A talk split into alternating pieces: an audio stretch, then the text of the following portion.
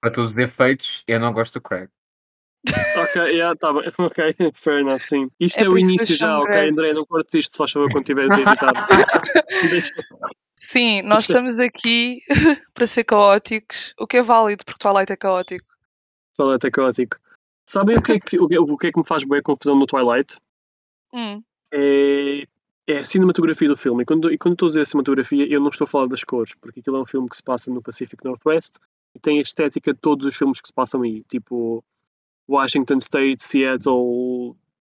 Há sempre nevoeiro, tipo filtros azuis e esverdeados e, e acinzentados. isso, isso é tipo Essa quando fazem parte- México com cor amareladas. Basicamente, sim, sim. Como tu tens tipo metade dos episódios de Breaking Bad, o- os que são do lado americano da fronteira normais e do outro lado toda a gente é, é super amarelo, estás a ver? Uhum. Um, mas yeah, o que me faz confusão na cinematografia do Twilight é, é o estilo, o, a maneira como eles filmaram aquilo. Porque aquilo, se eu for pegar num género, aquilo é um bocado coming of age, é um bocado teen drama, é um vampire É movie também. drama. Muito, muito teen drama. Sim, é um típico teen drama com, com vampiros, basicamente. Mas é filmado. Se, e se vocês forem rever várias partes do filme, eu diria tipo que 70% do filme é filmado em handheld, ou seja, uma, uma câmera que está Uhum. constantemente a mexer. Uhum. Que não é usada nesse género, é usada para, para cenas de ação ou para documentários. Nunca que é aquele, tipo, é, é aquele tipo de câmera que se tornou popular eh, com os filmes do Jason Bourne, em que a câmera está constantemente a mexer e nunca esse estilo nunca é usado num filme com o estilo do Twilight. É muito esquisito. E eu pronto, estava a rever o filme ontem na, no seu, na sua gloriosa remaster em 4K, ah, que na verdade não era, não era bem 4K, por isso já fui traído aí. Mas hum, eu estava a ver as cenas iniciais, porque uma coisa é filmar em cenas de ação, sim. Há, há uma razão para usar shaky cam em cenas de ação, que é primeiro é esconder os duplos, e segundo é quando as coreografias em si não são muito precisas, ah, usar shaky cam, a câmera esconde e dá, e dá o sentido de movimento mesmo quando não há muito movimento. Isso é perfeitamente, digamos, ah, eu entendo isso perfeitamente. Não é, é uma tática que eu acho que não se devia fazer já. Eu acho que já há action designers muito bons a trabalhar em Hollywood para conseguirem, ahm, digamos, evitar o uso disso. Mas percebo o uso disso, especialmente em filmes que não estão relacionados com a geração, mas têm uma cena tipo de alguém andar à luta, ou assim que o Twilight tem lá no, no terceiro ato. Ah, mas, mas quando eu estou a falar do facto da câmara estar sempre a abanar nesse filme, eu estou a falar do início mesmo. Ou seja, quando a Bela está na escola e está a falar com as Uhum. pessoas e tu estás, e tu estás a câmara está a mexer e a fazer um close-up de toda a gente com quem, ela, com quem ela está a falar. E isso não pertence ao género. E eu não sei até que ponto é que eles estavam com um cinematógrafo que simplesmente não estava habituado a filmar teen dramas estava a filmar tudo como se fosse outro género de cinema. Mas aquilo depois misturado com a estética tipo grainy e azulada de, de filmes que se passam naquele, na, naquela zona dos Estados Unidos não combina. E isso é uma das coisas que eu adoro no Twilight, que é o facto de eh, o movimento da, da câmara neste filme não fazer sentido nenhum. Eu acho que podia ter sido desastroso, mas eu acho que dá um toque um bocado próprio ao filme. Um, agora a cena que me vem mais à cabeça é, é mesmo no início quando a Bella vai para a escola e está tá a conhecer as pessoas eh, numa aula que eu acho que é de educação física, que, que eles estão lá a jogar basquete e isso. Uhum. Eh, e aquilo está filmado como se ela estivesse a conhecê-los num cenário de guerra. Ah, Não, é, é que faz- ali Anna Kendrick a rir-se da piada da Bella, que não teve piada, mas tipo, a rir-se. Sim. E parece que ela está a ser torturada, parece que é um agente secreto a ter que se infiltrar numa célula. Para, para mim isso já é cenário de guerra.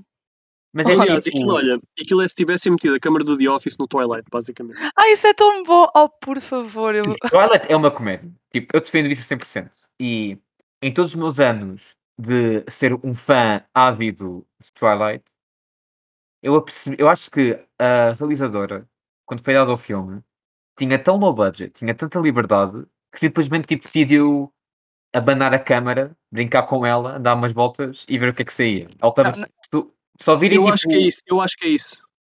É, é que só virem, por exemplo, o. Como é que é? O comentário, é assim que se chama, em que tens o realizador e Sim. as pessoas a falar por cima.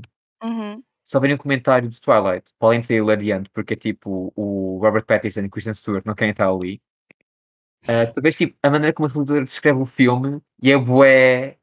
Ela estava, ela não sabia o que estava a fazer. Ela estava simplesmente a, a filmar cenas que lhe apareciam à cabeça. I have no idea of what I'm doing. E eu depois vi aquele filme que ela fez também, com a Amanda Seyfried. Seyfried, é a leirinha do Mamma Mia, que Sim, sim, é sim, sim. a Capuchinho Vermelho. Hum. E tipo, ela também não sabia o que é que estava a fazer nesse filme. Só como tinha mais orçamento, não podia estar tipo a abanar a câmara a toda hora. Tinha aquele fixo. E as, as sequelas do Twilight foram realizadas por outras pessoas depois? Foram, o Twilight é o único filme que é realizado por uma mulher e todos os outros tinham realizadores diferentes. Exceto os últimos Ok, dois, que foram sim. filmados Depois aí, porque, aliás, aqui eu queria já entrar na questão de eu não ter visto nenhuma das sequelas e explicar porquê. Nunca. Tipo, nem não, tipo não, de nunca, relance. nunca. Não, eu não vi, eu não vi nenhuma. Eu não li, eu sei como é que acaba porque quando na altura em que eles saíram, toda a gente falava nisso. Ok. Mas nunca fui pesquisar o fim do Twilight, nem, nem Então faço tu ideia do que é nunca que viste a acontece. cena em que a Bela dá à luz. Não. Ahm, Nem o bebê. Talvez um dia, O talvez um dia bebê, veja. o bebê já deve ter Não, visto, o deve ter Não, não vi. Já, já me falaram disso, mas, mas simplesmente não vi. Agora, eu vou, eu, eu vou explicar. Aquilo é incrível. Eu vou explicar porquê. Porque essa questão do que eu estava a falar da cinematografia do filme e muitos aspectos acerca do Twilight, ahm, eu gosto de viver num mundo eh, de fantasia em que este filme, na verdade, não foi um hit e foi um flop. flop Ah, e é um filme de culto agora e não tem sequelas. Na verdade, muito Essa é a maneira como eu é um vejo de Twilight. culto. Não, não, não, mas literalmente, Twilight, especialmente hoje em dia, like, depois de todas as metamorfoses que aquilo já sofreu ah, a nível de recepção no público, aquilo é um filme de culto agora. É, é. Te- Tem uma Sim, eu fanbase tô- do- de um filme popular, mas é um filme de culto. Sim. Yeah, pois, eu, eu basicamente estou a apagar o facto de existirem sequelas, eu- ou seja, eu vejo aquilo como se estivesse a ver um, um indie mesmo, estás a ver? E no fundo Não. aquilo é um indie, tipo, aquele filme é um indie bué esquisito. Os outros já Não. não, os outros já são mega produções de É, Hollywood, é mas que aquele filme é um indie layers. Quer dizer, ah, não eram tão megas produções, porque eu, tipo, quando eu fiz a minha maratona de Twilight anual, o ano passado, ah, eu decidi ver, tipo, os orçamentos. E, tipo, em cada filme tem um orçamento maior que o anterior. Só que eles só, no quinto filme, não, no quarto filme, é que chegam aos 100 milhões de orçamento. Por isso Fair eles, enough. tipo... Desculpa? Fair enough, tô... Não, e Yeah. depois antes disso, eles tinham até que pouco orçamento, acho que o filme mais caro era 60 milhões, mas é tipo, é fascinante o- que é que eles fizeram com aquele dinheiro. E que só foi preciso chegar ao último filme para estarem tipo a chegar aos, aos nove dígitos. Tipo. É maravilhoso, é maravilhosa a evolução de Twilight. E, e a maneira como o filme tem uma energia, tem tipo uma coisa bem casual, bem pequenina, sem compromissos, e tem que estabelecer sequelas, é só contar aquela história.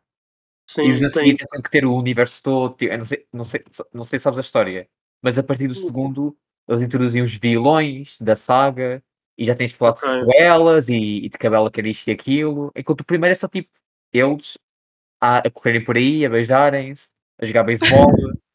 Yeah, sim. Sim. Essa cena é incrível, by the way. Tipo, A- a, cena, ce- a cena do beisebol, honestly, A de toda a é saga, de toda a saga, é tipo, actually, a nível cinematográfico ou tipo conceptual, é, é o superior. É tipo, é a única coisa que se salva, não de um ponto de vista mimético. Ah, nós temos Ah, uma colega no Nocivo que não pode estar connosco, que é a Tara. Olá, Tara. Ah lá, Queria, Tara. na sua ausência, que mencionássemos duas cenas em nome dela. A cena do beisebol uhum. e a, e a soundtrack do filme. Mas como estamos Sim. beisebol, pronto. É Tem literalmente que... Supermassive Black Hole, que é tipo incrível ali. Não, e depois a cena em Sim. que o Edward e o irmão estão tipo a correr e depois chocam-se. E é quando um relâmpago cai. Ai, lindo. Maravilhoso. Yeah. E depois tipo a Rosalie a, tipo, a, a quase decapitar a Bella, sempre que olha para ela. que Ah. mood. Ah, e estão a ver aquela cena em que eles estão a cozinhar e dizem Ah, ela é que é italiana. E eles, o nome dela é Bella. E depois ela tipo parte a salada porque estava frustrada Yeah. porque ela já comeu. Ah, que é tão lindo. Opa, ela a perguntar ao Edward, tipo, ela, ela achar que cheirava mal. Por favor. Não, não, a cena em que ele está tipo ali parece que vai vomitar. Ahm, voltando à, à obra-prima da cena do beisebol, eu acho que aquilo é de peak cinematic perfection. Exato, é tipo incrível. Ahm, Twilight Eu- é eu reparei- filmes que sabe usar a soundtrack para o melhor efeito possível. Aquela Sim, cena, sim. com, com, qualquer- com qualquer outra música, não teria feito nenhum. Não teria tipo o impacto de geração. Se, a cena não, se a cena não tivesse montada como estava, não fazia sentido, porque eles não estão a respeitar as regras do beisebol naquela cena. Aliás, eu até Ok? argumento que Twilight é tão bom porque está a quebrar todas as regras Ahm, que devia estar a cumprir. portanto, vocês ouviram aqui um corte gigante que foi porque eu comecei a explicar as regras do beisebol e demorei muito tempo. Demorei tanto tempo que a Verónica saiu do podcast. e por isso essa parte vai ficar cortada. I don't do sports.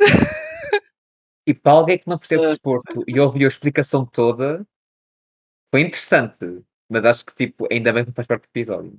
Ma- Mas vamos dar um contexto que efetivamente eh, que eu gostei muito da frase que tu disseste antes de eu ter evaporado, que foi ah, aquilo ter sido feito por pessoas que só viram beisebol em, em cinema. Sim, é- ma- mas é isso. Basicamente o que eu o que eu estava a tentar resumir e depois entrei neste no lore do desporto foi que eles não estão a jogar de acordo com as regras do desporto naquela cena. E tipo, uh, alargando um bocado o teu comentário, eu acho que a pessoa que fez o filme só viu beisebol em cinema Exato. e nunca, vi, e nunca viu um jogo na vida e não percebe as regras. Simplesmente tem Não- pessoas a bater uma bola Não e posso percebia- censurar, sabes? Não posso censurar. Ninguém percebe as regras do beisebol. Eu, eu, por acaso no outro dia vi o filme do Moneyball com o Brad Pitt, que é Ah. estava a beisebol. E não percebi nada de- de- das regras. É que ele era só regras de beisebol, burocracias de beisebol. Eu tipo, bem perdido. Sim, eh, innings e outings e, e, e Cenas. pitchers e, e shortstops e lá lá entrar outra vez em outfielders. Ok, vamos cancelar esta narrativa. Portanto, dentro de Twilight, Eu acho que vamos mudar um episódio para uma análise ao beisebol em Twilight. vais elaborar Mas o que é dentro na. Twilight, beisebol não interessa. Interessa é uma desculpa para eles usarem ali a a serem violentos uns para os outros. Sim, exato. Sim, e- e para teres uma hardcore Então, ah, eles action scene, isso justifica o uso das câmaras na volta. Eles começaram Twilight com aquela cena, gostaram das câmaras e foi tipo, ah, vamos fazer o filme todo assim. Let's do Pois, it. Pois eu é, acho que pois é, filmaram pois. o filme primeiro e depois foi tão intenso que filmaram tudo o resto como se fosse uma cena de ação gigante. É tipo, pa- ah, ah, usámos câmaras destas aqui, tem que dar continuidade, não é? Faz sentido. Sim, Obviously. Mas é, Mas por Marco. acaso tinhas, pois é, tinhas ah, mencionado. Força, Filipe, força. Não, é, eu só queria, eu só queria dizer que eu falei sobre isto contigo, Verónica, e queria partilhar aqui com, com o pod, que é ah, 2008 foi um ano muito bom, porque foi o ano em que saiu The Dark Knight, o Iron Man e Twilight. uau. Totalmente ah. Man. Tivemos o MCU, a incorporação do Batman mais pesado e o começo de Twilight. Tudo no mesmo é, ano. que outros filmes é que saíram em 2008? Não importa. Não é relevante. Só são esses três é que chegam. tipo, só precisas desses três. Mas Ah, há bocado olha, estavas a dizer ah, a cena. Happening. Olha, Ai, também saiu uma. Happening. Saiu uma o- 2008. Oh meu Em Deus. 2008 tiveste o The Happening, tiveste. Espera aí. Que outros. Vocês viram Tropic Thunder? Não. Oh, co... oh, sim, isso é tão bom. Oh, temos que fazer um episódio sobre isso um dia. Um dia. Sim, o Tropic Thunder é tipo filme que seria cancelado no primeiro minuto de saísse hoje. Berros. Especialmente É com a questão do, Verónica, do tu, Blackface. tu, sa- tu sabes o papel do Robert, do Robert Downey Jr. nesse filme? Sim. Ah, ah. Ah, pá, estavas a tá- tá- estavas a botar a branca, desculpa. Ele Damn it. basicamente faz, ele faz de um white guy that does blackface on purpose. Oh não. Sim, mas, like, Oh that's, a whole, não. mas that's a whole joke, percebes? Só que é tipo. é. Está muito bem feita no filme, só que eu acho que se alguém tentasse mostrar aquela cena nos dias de hoje, é tipo. como o, Pedro, como o Vitor disse, uh, ia ser cancelado. Cancelado e enterrado. O humor negro é Fora, muito chato fora hoje de em dia. contexto, fora de contexto ia ser. eh, Não sei, tipo, ele Até nunca mais era contexto. chamado por filmes durante algum tempo. Diz? Até dentro de contexto é um bocado. Até dentro de contexto, sim. Porque ele até fez aquela cena de que a personagem dele era tão method que ele, ele não saía de personagem até fazer o, o comentário do realizador. Uhum. Uhum. E se, tu fores, e se tu fores ver o filme em DVD e meteres com Director's Commentary e com, com o cast também a falar, ele está a falar dentro do personagem ainda. Isso é maravilhoso.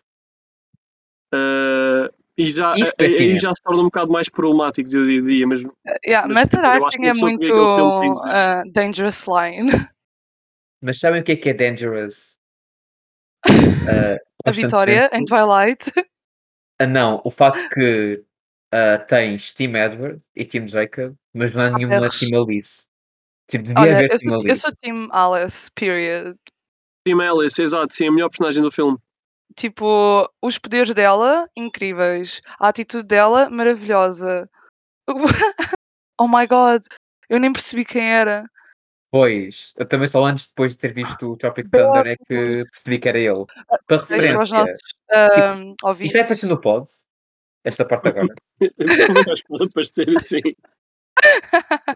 Ah, Basicamente, para referência, o, o Victor mandou a foto do Robert Downey Jr. em personagem no Tropic Thunder e a Verónica está a reagir pela primeira vez. Está a. Eu não. Oh meu Deus. Isto é muito mau. Mas no filme é genial. No filme é mesmo tipo, pode não parecer, eu e o Vitor podemos parecer malucos, mas tipo, faz sentido. Em O contexto, filme faz ele é constantemente confrontado com isto, a cena é essa. Ah, o propósito todo é de que o que ele está a fazer é problemático. Pois. A mim, eu acho que foi tipo um. Isto foi em 2008. Sim. 2008, sim. Ah, faz sentido. Foi, foi um pouco ah, o virar ah, da década e tipo, houve todo um shift a nível social e cultural com, com tolerância e tipo ser mais assertivo. em like no taking shit. Ah, Sabem que viragem cultural também houve em 2008, no final da década. Vai lá! Então, Não, mas por tipo, eu acaso, sou testemunha. Eu, tipo, eu vi a minha irmã mais velha ah, a decorar, Sim. a forrar as paredes com posters do Robert Pattinson e de Kristen Stewart. Tipo, eu vi aquilo atingir o pico de popularidade e depois a cair, tipo, mesmo tipo penhasco. Os memes, a humilhação, e agora esta. ah, não é Renascença, é a Renaissance, The Twilight Renaissance. Está agora a exato. correr online, em que é, tipo, é um filme adorado por toda a gente. Antigamente tu eras humilhado por gostar de Twilight e agora é tipo, é ok, tipo, ninguém questiona. É, é um filme que toda a gente vê, é um filme de conforto. Ah, citando o Robert Pattinson numa entrevista que ele deu recentemente, tipo, que foi incrível. It's not cool to hate Twilight anymore. E, e ele começou como um vampiro e agora está a fazer-se está a fazer de morcego. Isso é incrível. Isso é bom, bom. Tipo, Com a isso mesma- é cinema. com- a carreira do mesma Robert Pattinson é cinema. Com a mesma quantidade de emo-ness. Ah, Sim. tanto, tanto que eu diria que o Edward e o Bruce Wayne do, do Pattinson ouvem as mesmas bandas. Again, nesta tese, o Vitor vai elaborar que. Não, mas calminha, porque o Edward houve muita coisa clássica. E tu vais dizer que o Bruce não. Ah, não. É o Bruce verdade, não este, parece ser este, um gajo que, que aguenta a música clássica. este, este Bruce Wayne tem, tem uma playlist que. Pois com- tem, com- Tem, tem- lá Radiohead. And the Smiths. Ah, não, mas tem, tem New Order, acho eu. o que tinha mais. É epá, agora estou. Agora perdi, mas, mas era uma playlist bastante tipo. Tem The Mas Cure, fizeram acho mesmo eu. no Spotify? Diz? Mas fizeram Não, mesmo não, não, não, não. Uma Foi. Não, foi o. Foi o Matt. Reeves que, que, que referiu numa entrevista ah, que, que tipo de música é que ele ouvia. Ok, não, é, fixe. não é uma playlist do filme. O Mas filme tem, por um exemplo, o fã filme tem. qualquer que deve ter feito uma. Pesquisar. Sim. O, o filme tem. Eu sei que tem Nirvana na, na soundtrack, mesmo a música que foi usada nos trailers.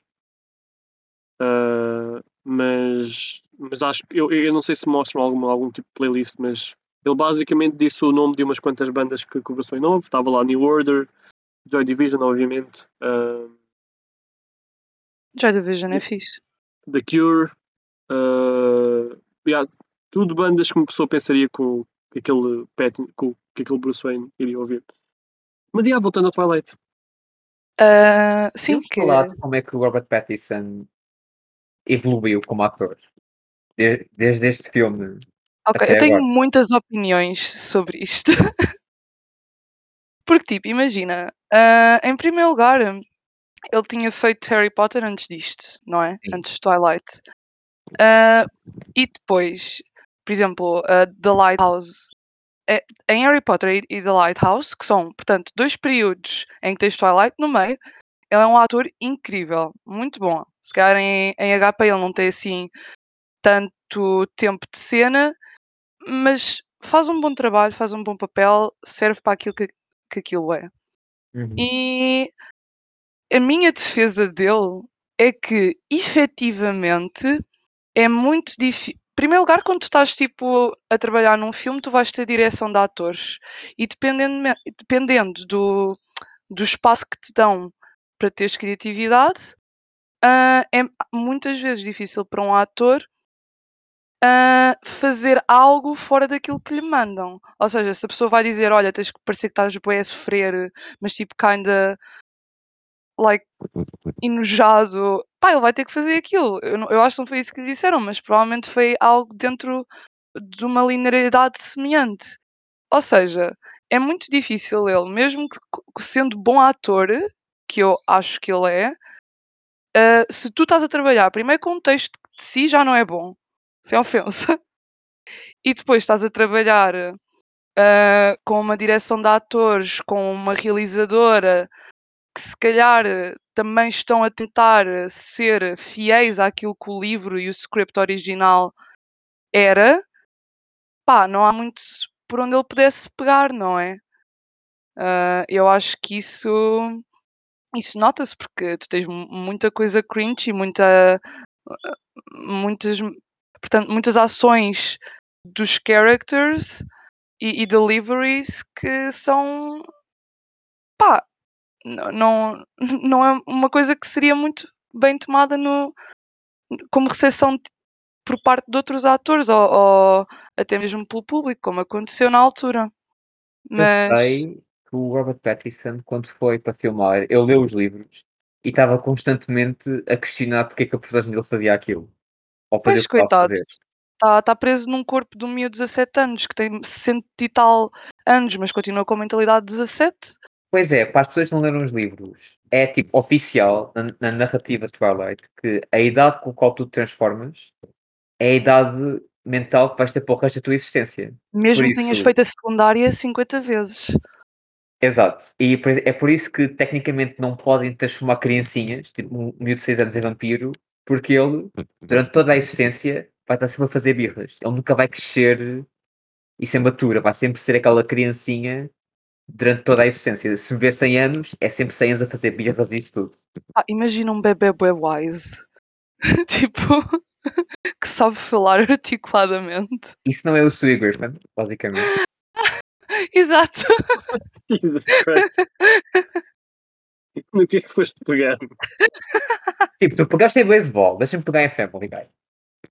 Yeah. Depois vai ser a vez da Verónica de pegar nisto para para outra coisa qualquer. Oh Lord. Mas, é- mas eu acho que Twilight pode-se argumentar que é uma boa adaptação de um, de um mau material de origem e é um mau filme. Mas isso não. Concordo plenamente. Podem existir os dois ao mesmo tempo. Tipo, pode ser uma boa adaptação e ser um péssimo filme. É porque as pessoas assumem que uma boa adaptação é automaticamente um bom filme. Mas, Não, tipo, não. se o material que estás a adaptar é mau, o que, é- que espaço é que tu tens? Exato. E, e pronto, por a minha defesa deles, dos atores, é essa. E aliás, Hum. ah, um, bocado, um bocado de drama de Fifty Shades, ah, que para quem não Ah, sabe, berros. começou como fanfiction de Twilight, que depois acabou por ser publicada. Que primeiro depois- filme, muito depois, o primeiro filme, ah, foi realizado por uma mulher e escrita por uma mulher, mulheres diferentes, mas ambas mulheres, e elas tentaram elevar um material, tipo, tentar dar tipo, mais contexto, mais tipo drama, mais realismo àquilo. Ah, e tipo, pessoalmente, da, da trilogia é o meu filme favorito, porque tu consegues ver que houve ali um esforço para tentar fazer algo mais com aquilo. É, é um mau filme, mas há lá um esforço ah, cinematográfico. Olha, em relação a isso, em relação ao que o Vitor tinha dito ah, mais para o início do episódio acerca da cinematografia, Uhum. eu quando estava a pensar no que falar neste pod, ah, eu tive a epifania que eu efetivamente também gosto mais do primeiro e tipo os outros estão pouco entrelaçados entre eles, meio messy, mas qualquer das maneiras, tipo, eu estava a tentar perceber porquê ah, e no meio desse, dessa viagem interior pelo Twilight, ah, eu percebi que agora, se calhar, a minha perspectiva esteja um bocadinho mais mudada pelo que o Vitor disse, mas que a palete de cores dos filmes é efetivamente ah, paralela aos títulos. Tens Twilight Crepúsculo, portanto, cores mais escuras azuladas. Ahm, tens, por exemplo, ah, o Eclipse, que é mais acinzentado, mais dark. O Breaking Dawn é mais, mais amarelos. Ah, eu não sei se foi intencional. o New Moon, que é mais tons de terra, não é? Exato, exato. Sim, sim, é, é, é o New Moon que tem mais amarelados, exato. Eu não sei se foi intencional, mas tipo, está lá. Dizer, Era capaz. não, é que eles fizeram cinco filmes, mega filmes, em cinco anos de seguida. Eu acho que eles simplesmente faziam cenas e depois na, na, na pós-produção estavam simplesmente a tentar fazer com que, aquilo, com que o material filmado fizesse sentido. Mas eu estava a falar do primeiro Fifty Shades porque ah, a autora odiou tanto as mudanças que fizeram no primeiro filme que ela contratou um marido e um realizador para uh, despediu as mulheres que tinham feito o primeiro filme e obrigou o marido a fazer basicamente copy-paste do livro para um guião e o realizador só filmou aquilo como se fosse uma série, tipo uma novela. E tipo, perdeste qualquer possibilidade do material ser superior. E tipo, são adaptações fiéis, mas tipo, a que custo. que Yeah. custo. que custo, What de facto. What did it cost? Everything. Mas pá, eh, esses filmes são muito. eh, Ao, ao lado de Twilight, tipo. Quer dizer, Twilight ao lado desses filmes, Twilight é tipo uma benção. Não, é que Porque o Edward é Twilight muito quebra creepy. regras, Twilight quebra regras, então o Fifty Shades, ah, ah, ah. Eu acho que não quebra regras. Eu acho tipo, olha as regras na cara e tipo, piss on them like a guy piss on snow. Tipo, Tipo, vai, vai escreve ter um nome eu lá. uma nova, uma nova bíblia de como fazer filmes, como fazer adaptações. Eu acho que o Twilight não quebra regras, eu acho que eles simplesmente tropeçaram nas regras. yeah, é um bocado aí. É tipo, Eu, não acho que eles queriam quebrar regras, eu acho que eles simplesmente não sabiam muito bem como fazer as coisas. O que os salvou foi a fanbase. Se não fossem os fãs, Hum. aquele Portanto, filme. Oh, sim, e é um então, facto. E é um facto. o que é que vocês acham? Porque, por exemplo, o que eu me lembro, o, o Filipe estava a dizer há pouco, quando ele entrou em contacto com Twilight, foi por causa da, da irmã, certo? E Sim. tipo, estavas a ver aquilo no, no auge das meninas a começarem tipo a fangirlar, tipo, ai, estes machos. Ah, e tipo, like, eu kinda que na escola, tipo, via o pessoal tipo a querer ir ver. ahm, e eu, eu não vi os filmes por ordem da primeira vez. Ah, eu vi primeiro Twilight porque tinha curiosidade. E depois eu fui ver ah, acho que foi New Moon ao, ao cinema, yeah, foi New Moon. E depois aí eu voltei tipo, e vi tudo de seguida só para dizer que eu tinha passado por esse eh, o purgatório existencial. Quase. Ah, ma- mas tipo, eu não era uma fã ativa, mas não tinha tipo assim nada contra, porque pronto, eu acho que foi mais ou menos na altura que o Nine Gag estava tipo a bombar, ué, em Uhum. que começou a haver eh, mais bullying, não só ao filme, mas às, às miúdas. tipo, a, a maior parte da fanbase na altura era tipo uh, young adults e, e, tipo adolescentes e pré-adolescentes, inclusive. Uh, e pá, houve, havia bué hate no geral, tipo ao filme, às pessoas que curtiam. E pá, eu acho que isso foi um bocado de movimento enforçado. O Vitor vai me matar, se calhar por incels. Um, eh, como reação àquilo, tipo, kinda velho do Restelo, like, ah, os miúdos agora já não veem coisas boas, agora é tudo uma merda. E esta geração pegou nisso e, tipo, como já somos mais evoluídos a vários níveis, tipo, houve todo um, um ponto de ruptura desse tipo de pensamento. E tipo, it's like, yeah, é tipo, é merdoso, mas tipo, os meus filmes favoritos não têm que ser necessariamente filmes bons. Aliás, eu sou bastante apologista que eu tenho filmes favoritos que são efetivamente bons a nível de cinema e tenho filmes que eu adoro que eu sei que são merda, mas tipo, I like them. E acho que é um bocado por aí, e é por isso que eu defendo também que hoje em dia é um filme de culto que, que passou por eh, pá, foi. Foi imensas fases. Em muito fases. pouco tempo. O É, o yeah, é é tipo uma década e assustador. meia. Se calhar, tipo, Tipo, menos de uma década e há, meia, na verdade. saiu há 13 anos e o livro saiu em 2005, ou seja, há 16 anos. Em menos de 20 anos, isto aconteceu tudo.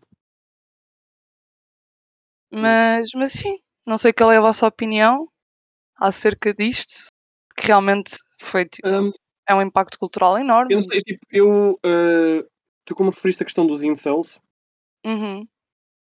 uh, Sabia eu fiquei naquela de. Diz isto? Sabia que ele ia comentar. Não, era. Eu agora estava a tentar ver quando é que, digamos, surgiu mesmo a comunidade incel em si, ou seja, que eu acho que veio um bocado depois.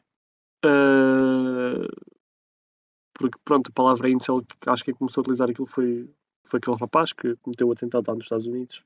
Sim, mas, Um, já A tens. ideia que eu tenho, estou a dizer, enquanto ter eh, vivido o hype do Twilight na, na escola, acho que não é tão, não, hum, tão necessariamente a questão dos incels, que é mesmo uma coisa tipo agressiva contra, ahm, contra o sexo feminino no geral. E acho que é mais aquela coisa de aquilo ter saído numa altura em que nós ainda fazíamos muita diferença do que é que são gostos para rapazes e gostos para raparigas. Sim, sim, e- mas não só tipo. rapaz, eh, independentemente, independentemente, digamos, da, da sua mentalidade, não gosta destas coisas, mas não é porque viu não gostou, mas simplesmente porque dizem que, que ele não deve gostar dessas coisas. Vocês lembram-se Ah, quando era tipo Eu, eu- eu popular? não sei se estou muito a fazer sentido com o que eu estou a dizer, mas Sim, sim, desculpa, nós tá, é claro estamos a só ter aqui. antes- Vou, vou fazer o disclaimer. ah, antes, ah, antes, de, antes de me perder. Que era, eu acho que há uma diferença entre incels mesmo que acham que, tipo, que a cultura está a cair e não sei o quê, mas depois são todos weebs e vêm todos anime. Ah, mas que há, que, ou seja, que é mesmo uma resposta cultural ah, ao consumo de, certas, ah, de certos tipos de mídia que dizem que, que as pessoas agora são soft e já não gostam disto e daquilo e não sei o quê. E a maneira como eu vejo a Twilight é a mesma maneira como eu via na altura, sei lá, ah, o High School Musical. Era uma coisa que Uhum. era, ah, é para raparigas, pronto, é para isso, mas não é, não, não sei até que ponto é que, é que, eu, é, é que, é que eu iria conseguir associar eh, a incels. Eu acho que simplesmente sempre houve uma, um marketing desse, digamos, ah, desse tipo de livros, de facto sempre foram direcionados para um- uma, uma Sim, certa isso, faixa isso demográfica. confere. E eu falo como alguém que, pronto, eu trabalhei numa livraria e, e eu saí, eu estava lá a trabalhar quando saiu o último livro. Uh, Filipe, por favor, relembra-me do nome. Midnight Sun, ou Sol da Obrigada. português. Uh, e ativamente nota-se o tipo demográfico de pessoas que vão comprar esses livros. Uh, mas, no entanto, uh, uma das minhas maiores. um, portanto, a coisa que eu mais reparava, para além daquilo que tu disseste, que eu concordo, e, vamos ter uh, um disclaimer aqui, que isto é de uma perspectiva bastante. Sim, vivemos numa so- sociedade patriarcal que afeta homens e mulheres. e Undecided. Mas que tu tinhas muito aquela coisa de: "Ah, if you like this movie, you're a fucking sissy because you have a guy that Yeah. sparkles." E Yeah. tipo, ah, ok, é um um uma pessoa que efetivamente brilha, what's so wrong about that? E tipo, mas yeah, era bué tipo esse género de shaming, tipo: "Ah não, Sim, tens que ser ganda macho."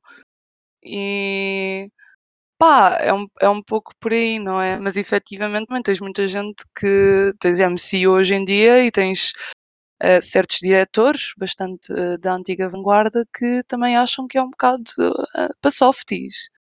E é tudo baflá. Sim, sim, eu a ideia é a man a maneira como eu vi estas coisas na altura era porque a a maneira como eu vejo os incels é literalmente enquanto um movimento mesmo. Tu tens pessoas adultas, Sim, sim, sim, são sim. pessoas adultas que estão a criar todo um tipo de de uma argumentação, a dizer que as mulheres, hã, agora são são cada vez piores e não sei quê, e e que parte do do do dos mídia que elas consomem alimentam, hã, digamos essas características e não sei o quê, ou seja, há há há toda uma eles eles criaram todo um credo em torno deste deste ódio por tudo o que é feminino, de certo modo, não é? Uhum, exato. Hã, e e quando o Twilight apareceu e e se nós olharmos para pessoas tipo como como eu e tu, isto apareceu numa altura em que nós estávamos a entrar na adolescência ainda. Uhum. Eu acho que na adolescência essa coisa do isto é para raparigas, isto é para rapazes, não é tão imposta por nós, mas simplesmente porque nós ainda nem começámos a pensar nessas coisas. Sim. Então nós não questionamos, ou seja, não o High School Musical é para raparigas porque porque pronto, é uma É é um uma pseudonovela, é é é um musical. Mas a pessoa, hã, digamos, o rapaz que ouve isso não questionava essa ideia. E eu acho, por exemplo, que os incels questionam isso e depois chegam à conclusão: "Não, não, de facto, isto é mesmo demasiado soft para mim, eu sou um homem, gosto de anime, mas sou um homem." Hã, hã, Eu gosto de e Berserk, e apesar de que é bué homoerótico.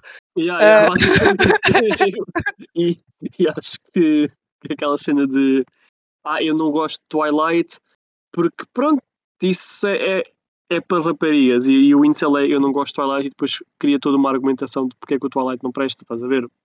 Uhum. E tenta lembram-se explicar, tipo, de academicamente que o Twilight não presta, tipo, just fucking enjoy the movie, tipo, qual é a cena? Exato. Vocês lembram-se daquela piada que costumava haver na internet que era, hã, traduzindo do inglês, hã, isto é é uma melhor história de amor do que Twilight? Sim, sim. Sim, sim, É tipo, bué. Isso na morreu há muito pouco tempo, ainda, tipo, há 2, 3 anos ainda havia memes com isso. Não, sim, mas é tipo, é que nem sequer é uma piada bem feita, é só tipo apontar para uma coisa que é má e dizer isto é pior. E está essa Yeah, piada feita. É que as pessoas nem sequer se podiam dizer eh, que Twilight era a piada em si. yeah. E E será tipo, a e a e obsessão que a que a nossa cultura adolescente tinha em obcecar com aquilo, ou tu eras obcecado porque adoravas, ou eras obcecado porque odiavas. yeah. Toda a gente toda a gente queria ver Twilight, só que havia pessoas E que estavam tímidas em admitir isso e outras que adoravam aquilo sem vergonha alguma. e a minha questão é: is it really a better love story than Twilight? Porque literalmente uma miúda, tipo, vai para o outro lado do país, ok, e conhece um vampiro. Ela nunca na vida teve contacto com uma uma coisa desse tipo, ela conhece literalmente um vampiro. E a seguir, tipo, lobisomens, I guess, eu não sei o que é que devias chamar ali um Lobisomens, I guess. Eu não sei se é uma benção ou uma maldição, tu não sabes o que é que vem aí. Hum, mas, Eu gosto do tipo, do espírito da como é que isso não surpresa. é como é que como é que, tipo, tu uma pessoa vai para a escola, não está é um bocado, tipo, socially awkward, não é muito sociável, não é, com com as pessoas no geral e tem problemas, tipo, fitting in e conhece um vampiro. Toda a gente, tu podes escolher, tu podes, tipo, ter ao teu lado numa aula, numa escola secundária, meter um vampiro ali, ok? Como é que isso é mau? Isso é genial. E pronto, Portanto, quando a fazem os memes do Still a better love story than Twilight, não, tipo, não é. Não é. Não, mas é que é que tens é que é que temos de ter noção de que ela só conhecia um vampiro. Um vampiro apaixonou-se por ela. Exato, exato. Tipo, what are the odds, estás a ver? Desculpa, um vampiro e um lobisomem. Sim, exato. Como é que isso não é tipo perfeito? Caótico. Like, yeah. E depois há uma guerra entre eles. You have Yeah. everything. Tens tudo nestes filmes. Tens drama, tens romance, tens comédia, tens kinda musical sequences, tens Tem war, Tem cenas questionáveis que envelheceram muito mal. Tipo, tens um uma de tens crítica, tens uma tens uma crítica a forças de poder, nomeadamente os Volturi. Like, Tu tens o Robert crítica Pattinson política. shirtless a brilhar à luz do sol. Yeah, Yeah. Pronto, isso aí serve. te- Tens representação de handicap, tens representação de várias etnias. Olha, te- tens a comunidade asiática representada. Exato. tens uma coisa, tens uma coisa perfeita que eu não, eu que não tendo visto os outros filmes, não sei se o que eu estou a dizer depois torna-se o contrário nos outros filmes, mas tens uma figura patriarcal da polícia que não é tóxica. Ya! Já não, tipo, o pai da, da. Bella é considerado por todo a- o pessoal que vê ela como a melhor personagem. Pronto, Ele é- ok. Ele é bem problematic. E, e é bué softy. Tipo, Aliás, é like, faz bem, filha. Like, A, a personagem mais problemática é a Bella, quando ela, tipo, go berserk e, tipo, dá cabo do pai ali, no final do filme. Estão a ver? Coitado, ele Em não que ela está, merece. tipo, só a insultá-lo e ele está, tipo, ali quase a Sim. chorar. E ela, tipo, oh, aquele gostou-me tanto. Oh, oh. Tipo, já, gostou-lhe tanto, mas depois está abraçado ao Edward. pá. O pai que está ali sozinho a chorar porque acha que literalmente a filha odeia-o. Teenagers are toxic. Ah, e já para não Yeah, falar sim. que ele é, ele é pai, neste caso está a cuidar da filha adolescente sozinho. Sim, Quando ele não, tipo, portanto, ele, obviamente que isso não é praiseful, mas dentro do contexto de representação, tendo em conta que, again, white man, polícia, didn't raise her desde que ela era pequenina, ela vem para ele adolescente e ele está a lidar com aquilo sozinha, não ser problemático. E, e repara, ele está a voltar à casa do trabalho tipo de ver cadáveres despedaçados por, por vampiros. E volta a casa e não descarrega nada na filha, não, não descarrega trauma nenhum. Ele deve estar muito emotional damaged, mas não, não descarrega nada na filha. Agora tu é soft. que pai, ele tem bigode ainda por cima. Tipo, bonus points. Ele, ele é bué o, o protótipo do Sheriff Hassan no Midnight Mass. oh meu Deus! Berros. Não, mas meninos, eu quero vos perguntar, antes que o episódio acabe, porque eu, eu não consigo ficar bem comigo próprio se deixem escapar. Eu não faço Que também, desculpem, que também é o Twilight. O Midnight Mass é o Twilight. Não, é ok, é ok. Oh, meu Porque, tipo, Deus, temos um livro que se chama Midnight Sun, Não. consegues fazer correlação. Mas ah, antes disso, é só mesmo perguntar: o que é que vocês acham da atuação da Kristen Stewart neste filme? Coitada. Pá, eu Ok, digo a Verónica diz que é coitada. né? Vitor, o que é que tu dizes?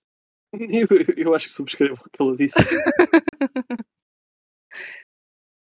Eu, Pronto. eu, tipo, eu não sei como dizer isto, até parece maluco, mas acho que é das melhores atuações do século XXI. Berros. O Filipe chegou e arrasou. Meryl Streep who? Meryl Streep who? Não, é que é tipo, ela agora é nomeada aos Oscars, por isso, tipo, ela está perdoada. Agora é no Blocked oficialmente. Mas, quando vocês leem o livro e estão a perceber a personagem que ela tem que ser, e depois vês o filme, ela fez um excelente trabalho. Se a personagem Sim. é má, já. Se o que ela, se o que ela tem de fazer é estúpido, já. Mas ela é a personagem, ela é a Bella, ela tornou aquilo, ela criou maneirismos que, até, que hoje em dia são gozados e toda a gente sabe quem é que é, porque isso é a atuação dela. E tipo, é genial. Eu, eu continuo a não gostar da atuação, continuo a achar que a personagem é ridícula. A Kristen Stewart é muito melhor que isto. Vejam Spencer, por favor. Mas, pop que é, genial. Robert Pattinson a tentar não se vomitar, não matá-lo, ou o que raio é, genial. A cena que eu Yeah. floresta, eu estou tipo numa árvore em cima dela a dizer que a vai matar o que raio é. E ela, ah, bem fixe. Ah, a Spider Monkey.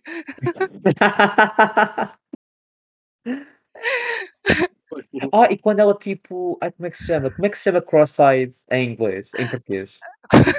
É, exato. Ao vesgo. Isso, ah, no final, quando a Bella é mordida e está-se tipo a transformar antes do Adra salvar, ela fica tipo vesga, ela está tipo ali, mexer-se toda, e depois tipo só olhas para a cara dela, está ali, ela está vesga. Ela está tipo a sufocar vesga. É Ela bué bom. literalmente comprometeu-se ao papel de uma maneira que poucos atores conseguem. Talvez o DiCaprio, quando comeu peixe cru, se compare. Talvez. Method acting. E, isto é tipo uma coisa que eu que às vezes esqueço ela tinha 17 anos quando filmou a maior parte do filme. Yeah, Yeah. eh, o, o, o twist é que o method acting é tão profundo que na verdade não é, não é Kristen Stewart, é o Christian Bale está ali. Aliás, há uma behind the scenes story bem engraçada. É que ela, como era menor, 17 anos, a podia audição, filmar. Desculpa? a audição dela com o Pattinson. Não, não, não. Estou a falar tipo, já, Oxe, já a filmar. tá? ah, já a filmar ah, o, o filme. Porque ela só podia filmar poucas horas. Porque ela era menor. Então, há um Uhum. dia em que ela faz anos, tira os 18. E eles fazem um bolo de anos para ela. E tipo, no topo do bolo está escrito Bem-vindo ao turno da noite. Porque ela, como era maior, já podia Isso é filmar bué o dia fofo. todo. Genius, Isso é bom. genius. Mas qual que é a história da audição? Que Pois é eu Eh, quero saber. Não, ela, ela e o Pattinson tiveram de fazer um screen test deles enquanto casal. Uhum. Uhum. Agora o Pattinson já era maior de idade, acho que já tinha 20, ou que era Já tinha 22. 22, sim. Eh, e pronto, o, o screen test envolvia um bocadinho de, de making out ali à frente da câmara. Uhum. E eram só eles e a realizadora, porque às vezes, quando é com menores, às vezes podem pedir aos pais para ficarem lá, o que é um bocado awkward. Isso aconteceu com o ator do fazia de McLovin no Superbad, em que ele tinha de Uhum. ter a mãe a assistir às filmagens de cenas específicas lá no filme. Um bocadinho awkward. Uh, mas yeah, nesse, nesse, nesse screen test era, era o Pattinson e a, o Pattinson, a realizadora, e, e a Kristen Stewart. E eles, pronto, começaram ali a fazer tipo o screen test e a meio uh, deles estarem ali aos beijos, uh, a realizadora disse que eles estavam, tipo, they were going at it pretty strong, estás a ver? Berros. E teve de pedir, ao, e teve de pedir para eles pararem e, e relembrar o de que ela ainda era menor de idade. Ah! É. Uh, e isso, no fundo, no fundo, foi a audição do Pattinson para o Good Time. Foda-se.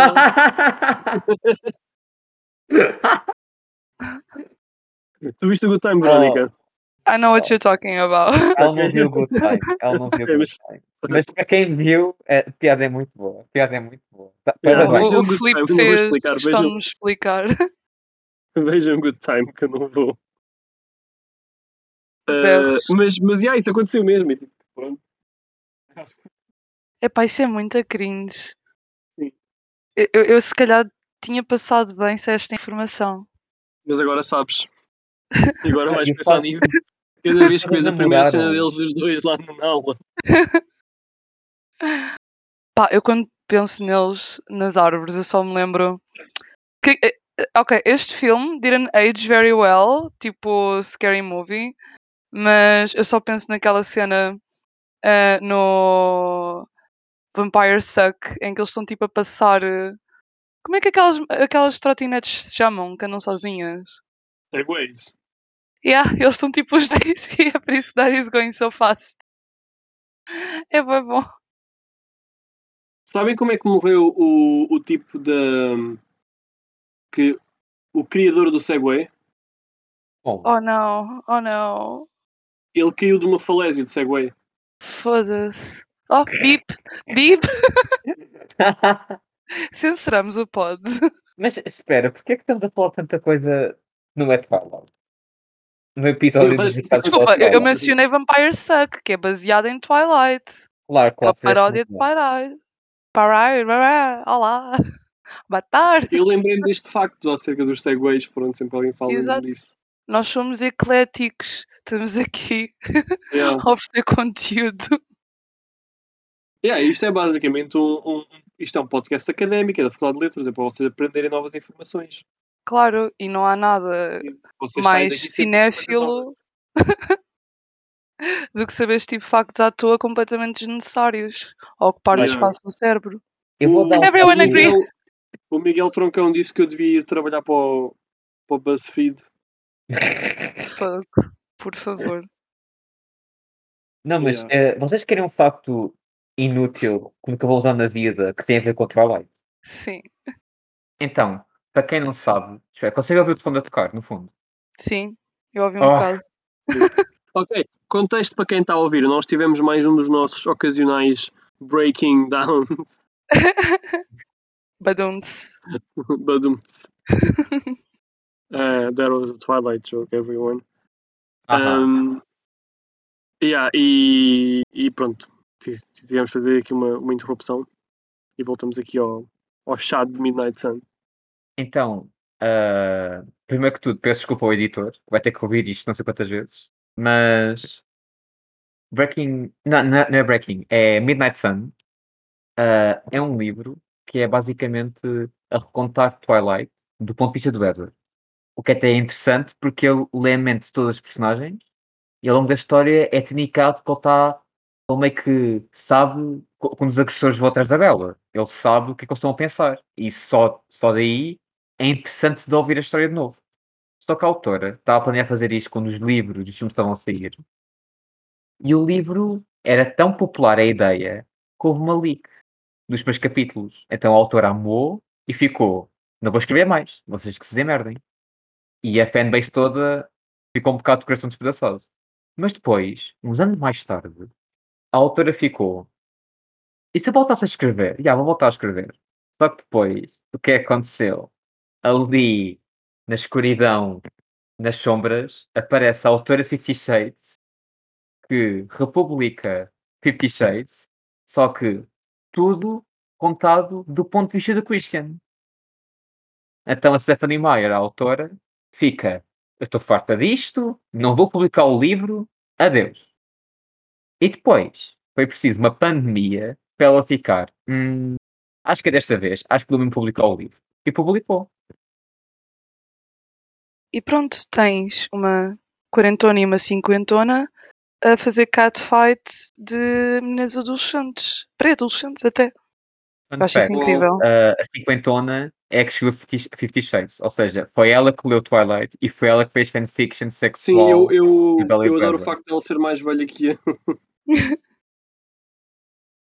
E, e pronto, estarem a usar essas plataformas in this day and age com essa idade, I, I, I can't.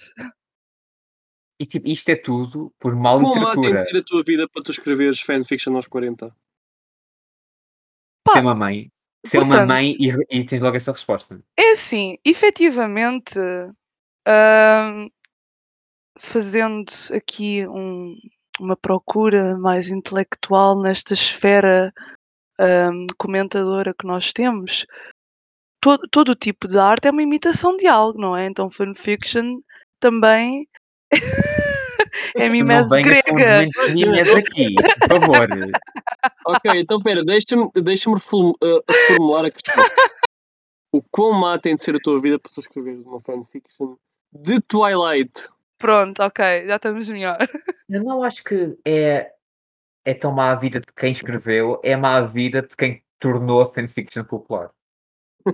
Imagina tu teres dinheiro, lês aquilo e ficas tipo, não, é isto, é isto.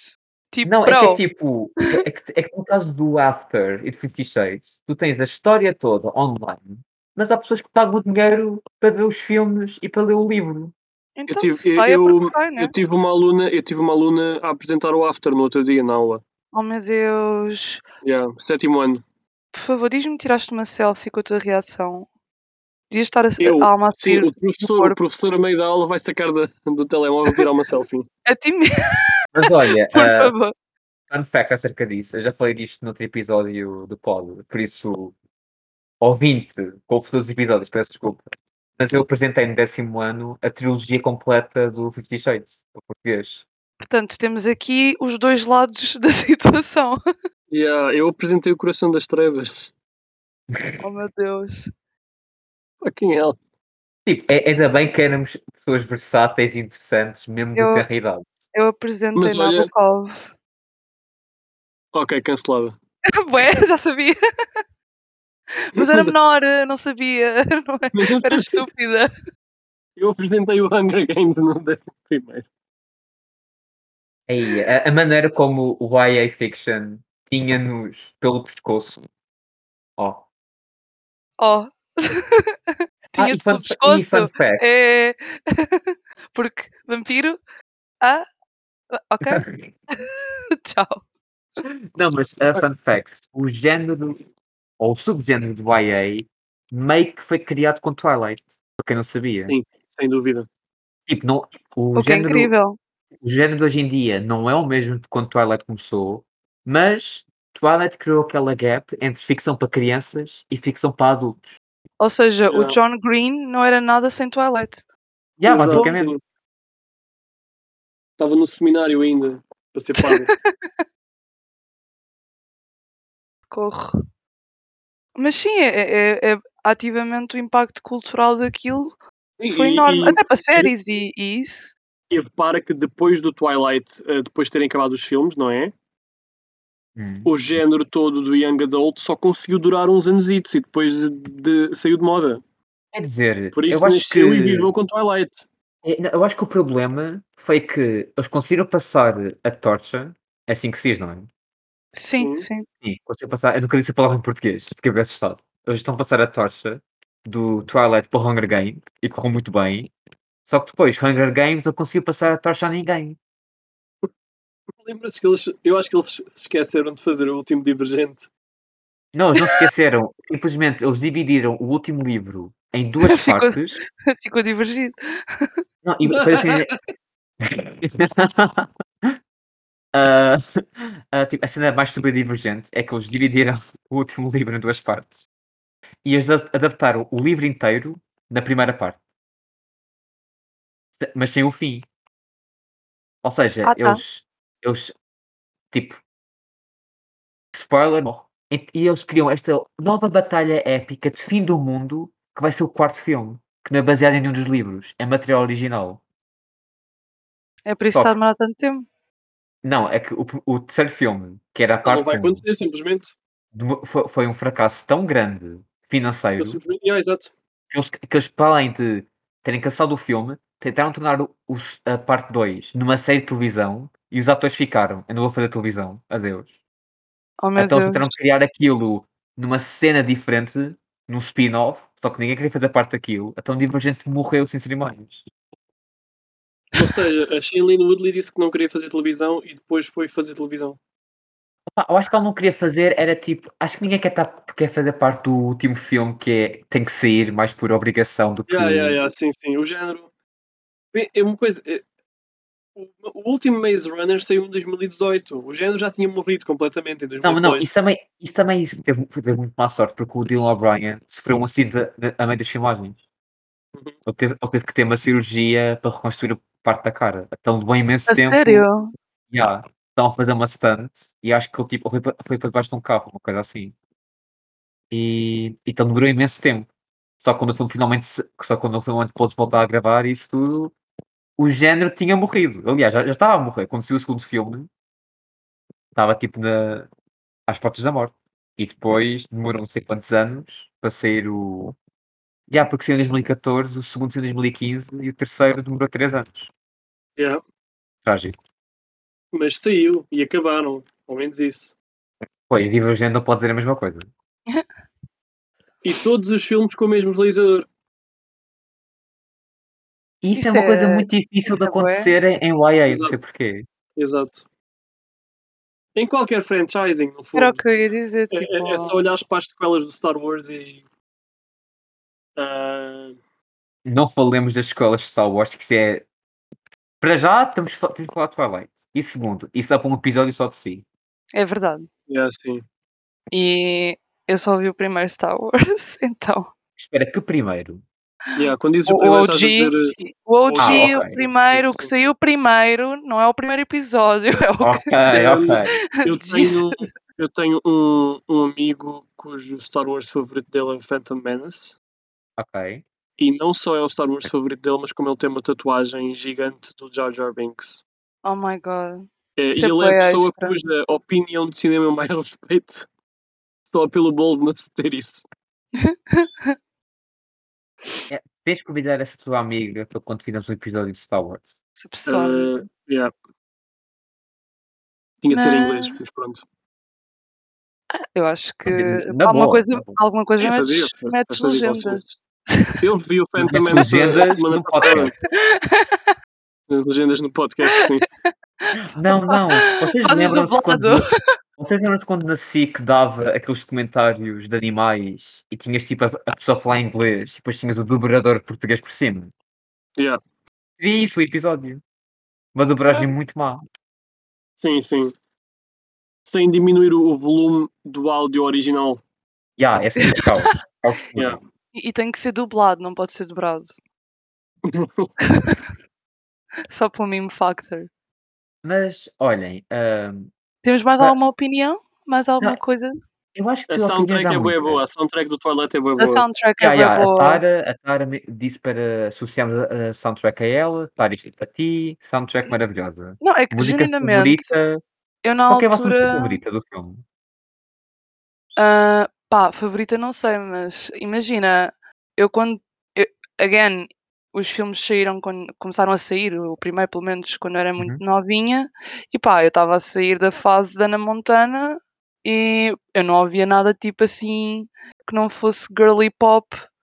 ah, então, e, e por acaso isso foi uma coisa que eu não tinha percebido até agora, que ah, eu comecei a expandir ah, a nível de géneros musicais na época de Twilight.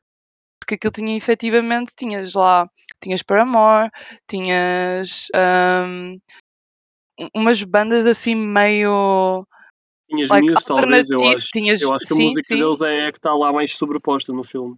sim, sim, ah, mas também tinhas tipo bandas que eu nunca mais ouvi falar, era tipo uma cena bué underground, tipo alternativo, kinda indie da altura passou, aconteceu, mas tipo a nível musical que até era bastante rico e tipo curioso. Twilight Core. É o que eu vou o nome. Mas, mas sim, por acaso é uma coisa que eu acho que eles fizeram muito bem e que aprecio. Tipo, ah, toda a variedade de música e de géneros dentro do, do filme Uhum. E, e que isso foi exposto efetivamente a miúdas e miúdos novos. Yeah. ah, e isso é fixe, é bacana. I approve. Yeah, nice. Não só, não só as faixas, ou, ou seja, a soundtrack em termos de músicas licenciadas, mas também o próprio score, a música composta para o filme também está fixe. Sim, confere. Ah, e há assim, por acaso a soundtrack acho que em comparação a outros filmes do género tem um bocado mais, porque ahm, o que, por exemplo, muitos filmes Young Adult ah, fizeram foi basicamente pegarem qual é que era o artista que estava mais popular na rádio no momento e meter essa pessoa a ter uma música no filme. Acho que quando saiu o Divergent, acho que era a Ellie Goulding, ou que era. Uhum. ah, Não, e isso acho que foi o Fifty Shades. Não, Acho Fifty. Shades também, mas, mas o, o Divergent também tem uma música dela. Ama-me como tu fazes, ama-me como tu fazes. Uh, mas, mas o Twilight de facto usou. Tem uma soundtrack que não está completamente associada a, digamos, à faixa demográfica que consome os livros, eu diria, Uhum. e que depois se associou e que agora já está associada, obviamente. Especialmente para Amor, sem dúvida. Tipo, acho que Twilight meio que criou um precedente que ninguém estava à espera de ter uma soundtrack que, que, melhorou, que melhora 100% tanto o género musical como o filme em si. Porque Sim. houve um boom daquele tipo de música nos anos em que, em que Twilight saiu. Sim, sim. Sim. É, E, é eh, definitivamente para um termi- ponto forte. E para terminar, porque acho que os nossos ouvintes também estão a ficar um bocado fartos. Para ah, terminar, eu vou explicar a fundo as regras do beisebol agora. Não há respeito. Não, mas é para vos perguntar, já que temos que relacionar isto com uma coisa meio que, que está a acontecer nos dias de hoje, pensamentos, entusiasmos para Batman. Eu gosto Tendo em conta que Twilight é uma amostra. É uma amostra do que podemos esperar. Eu estou muito hype, não é? Eu, Sim, tu estás. eu, desde, desde o dia em que anunciaram o Pattinson que, que eu estava naquela. Isto é uma escolha excelente. Eu confirmo. As redes Ok. sociais do Vitor são só Sim, sim, eu tornei uma pessoa mais tóxica do, do mundo nestes últimos meses e depois de ver o filme vou-me tornar ainda mais tóxico. Vais evoluir. Digivoluir. Sim, exato, sim, sim. Mas ah, eu não sou fã de DC, eu só gosto de MCU, sorry. Eu só gosto. Ok, mas, mas alguma. Por acaso, quando, quando dizem isso, há alguma relação, alguma questão em particular, ou seja, não gostas dos filmes ou simplesmente não gostas de nada do mundo da DC, por exemplo, dos cómics e isso? Ahm, eu acho os filmes ah, que não Suicide Squad 2, Sim, não o primeiro, porque tipo, não, sim, não sim, disse claro. muito. Eu acho que o segundo é tipo incrível. Sim, sim, é. Ahm, mas genuinamente, como é que eu ia dizer isto? Eu acho que as- a maneira como as personagens estão feitas e mesmo a- a nível de f- fórmula e técnica, like, eu sinto que não tem tanto core e tipo, hum, like, coração quanto muitos filmes da MCU. Não todos, também há, muitas, há muitos flops, Sim. mas pá, eu genuinamente não sinto tanto carinho não- ou empatia com os personagens, o que, é, o, que é, o que é justo porque DC também é um pouco like não tão preto e branco a nível de archetypes of the characters. Sim, sim, é muito mais. Ahm, mas até agora, tipo, se calhar eu tenho que ver mais, se calhar eu tenho que rever eh, alguns, mas até agora nunca houve Eu não, eu nenhum não acho que tenhas de rever filmes assim. beliscado. Eu, eu, eu acho que o que estás a dizer é perfeitamente understandable. Eu acho que eles têm tido problemas em termos de, co- de tornar eh, as personagens relatable ou, ou tornar os próprios, os próprios filmes interessantes em si. Agora, eu eu estava-te a perguntar porque eu acho que esse problema não vem dos cómics. Eu acho que os cómics a DC têm uma qualidade muito boa Sim, sim, sim, pelo que eu já as vi, duas tipo, é, é editoras fixe. partilham os mesmos artistas e os mesmos escritores. Tu vais, pensas nos melhores, o Frank Miller escreve- escrevia na Marvel e, e escrevia na DC. O Uhum. Edward Brubaker também, eh, ou seja, quase todos eles rodaram nas duas editoras. Eu acho que é só mesmo uma questão de Da da Marvel ter. Eh, os filmes da Marvel são feitos pela Marvel, os filmes da DC não são feitos pela DC, são feitos pela Warner Brothers. A Pois, Marvel Studios é toda uma série de gente da Marvel mesmo, tem uma visão concreta do que é que eles querem fazer. Desde o primeiro Iron Man, o Kevin Feige já sabia o que é que ele queria fazer, ele já tinha o passado de produtor dos filmes do Spider-Man, do Sam Raimi, foram hits gigantes e tornaram o género no que é agora, pode-se Uhum. dizer isso. E a DC simplesmente não teve isso. Eles tiveram o máximo que eles tiveram foi o Nolan com, com a trilogia do Dark Knight, que são filmes self-contained. E uhum. o que me puxa para este The Batman é o filme não ter intervenção da Warner Brothers, ser um filme. Eu não, eu não, quero dizer um filme de autor, mas ser um filme em que o realizador é uma pessoa completamente Mais apaixonada pelos cómics do Batman, que, uh, que se recusou a fazer este filme a não ser que o filme fosse completamente standalone, que não houvesse relação com os filmes da DC, ou seja, ele não queria copiar o que a Marvel faz, Uhum. fazer um Cinematic Universe, ele quis contar uma história do Batman. E o filme é isso. Este filme não é uma sequela de nada, não tem relação com nenhum outro filme da DC que, há, que, que, que tenha saído, não se passa dentro do mesmo universo. É literalmente um filme com início, meio e fim, que não é um trailer de duas horas para a sequela que vem a seguir. Ok, olha, por acaso vendeste bem o peixe. Uh, e acho que é isso que algumas pessoas, no dia estava a falar com pessoas acerca do filme e estavam a perguntar, então, mas, isso é- e- mas o Batman já não é o Ben Affleck nem nada. Uh, sim, mas não é um recasting, porque não é, não é dentro daquilo. É, é como o filme do, do Joker, basicamente. Mas fizeram isso com o Batman. E para as pessoas que não sabem, é possível que este novo Batman seja o primeiro de uma trilogia. Por isso, Sim, se sim, querem ver Robert sucesso, por isso Pattinson, vão ver. já, se querem ver Robert Pattinson a ser o Batman mais duas vezes, bora ao cinema. Olha, se for como o do Joker, I'm totally in, porque aquele filme, tipo. Uh, sim, o, o filme está a ser um bocado descrito como uma espécie de mistura entre tipo o Seven do David Fincher Uhum. e um filme de terror. Ok. E é Por isso, 3 yeah. horas. 3 Nice! horas, é um filme de terror de 3 horas, yeah. Eu por acaso gosto de Seven. Por isso, eh, este filme tem uma influência gigante de neo-noirs dos 70s e depois da- das cenas do David Fincher. Eu acho, que, Nice! eu acho que também o filme tem uma influência muito óbvia que estamos a ignorar, que é o passado de Robert Pattinson no Twilight. Yeah. Sim, sim, No- Nós fizemos isto de uma maneira exímia, caros colegas.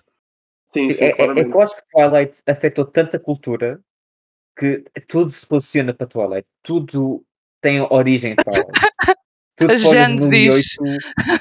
Estão a ver aquele- aqueles esquemas do, do Illuminati em que tipo Oh pegas não! uma coisa nada a ver e associas a, a, uma, a uma outra coisa. Yeah. Sim, mas, mas Yeah. é, lá, é. Diz isto. Não, é só isso que é tipo, se eu posso, consegues fazer isso com Twilight. Com tudo. Aposto. Basta pensar de um bocadinho consegues. Mas é que aqui neste caso, até, a, a relação até, é até mesmo bem direta, porque o Matt Reeves disse quando ele começou a escrever o filme, ah, ele na, na altura andava a ouvir muito Nirvana e começou a, a influenciar o Bruce Wayne dele um bocado pelo Kurt Cobain. Depois, quando começou a pensar em que atores é que ele gostava de meter no filme, ele disse que a primeira pessoa que lhe veio à cabeça foi o Robert Pattinson. E ele escreveu o filme inteiro com o Robert Pattinson em, na- em mente, sem ter falado com ele nem nada. Uau! E por mera coincidência, o Pattinson já andava há muitos anos a tentar conseguir o papel de Batman. Ou seja, foi tipo a match made in heaven, porque eles não sabiam que estavam, digamos.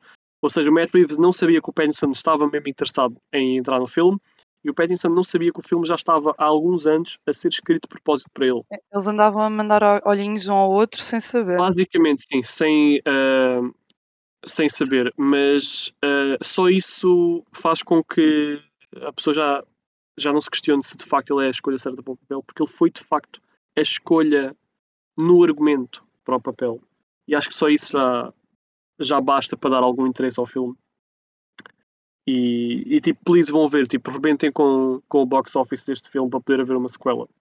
Pronto. ah, revejam Twilight em casa e depois e de ver Exato, sim. Batman, como qualquer pessoa de cultura, efetivamente. E acho que é tudo. Acho que é Não se Maravilha. esqueçam de seguir o Nocivo nas redes sociais para a inevitável crítica do Batman. Sim. sim, sim. A Twitter, Facebook, Instagram e Letterboxd. Aproveitem, é muito divertido. E, E- havemos de voltar no próximo episódio. Obrigada. Tchau. Não, Tu guarda-me essa merda, por favor. como é que eu Craig, guardo agora? sai. Então, não, não há mesmo um comando?